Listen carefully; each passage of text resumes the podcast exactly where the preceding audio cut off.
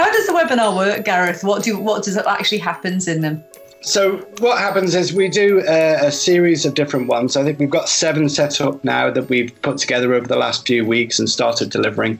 Uh, and it's presentation style really, but we build in questions as well. Now some of the ones that we've done, we've had up to 100 people on it. So getting that interaction is quite difficult. But we've, we've built in different um, yes and no answers that everybody can keep engaged throughout them.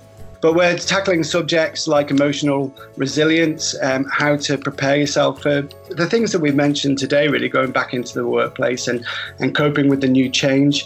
Uh, we also have a look, uh, we've got ones on supportive listening. So not everybody's a born listener, we know that, but it's definitely something that you can learn. So there's we, we share tips and techniques on how to have a tricky conversation with, how to um, put yourself in the right environment to have conversations, and then the final one uh, that we're going to do next week is on called the stress bucket, which is all about the emotional reactions we have when faced with stress and ways that we can go around coping um, with coping tools to address these. And can people literally just sort of log onto these and just sit and listen? They don't have to sort of interact and, and sort of take part in a way. Absolutely. If, if somebody gets something out of it and it helps somebody, that's our aim as a charity is to try and, and give people tools to help.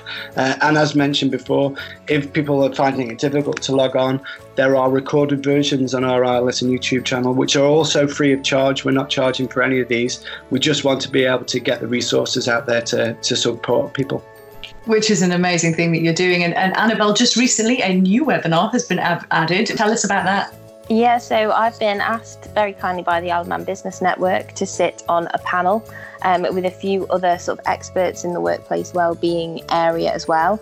And we'll just be talking all things workplace well-being really. So how we've continued to work through this time because it's been really hard to adapt to do that, and also how we think well-being will look in the workplace of the future because we don't know what's going to happen when we go back. You know, some people will continue to work from home, some people won't, and I think businesses will will sort of reassess the way they're they're dealing with their employees.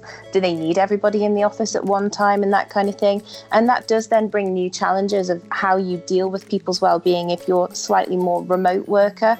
Um, it's quite hard to do that, so it'd be great to have a conversation. Um, with some of our peers around that topic, and, and that's on Thursday um, at six o'clock. And you can log into that if you go to the Isle of Man Business Network Facebook page or our Facebook page.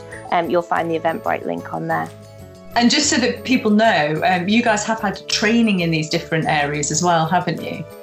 Absolutely. Ongoing training, I think, is, is the only way to do it. That psychology changes so much all the time.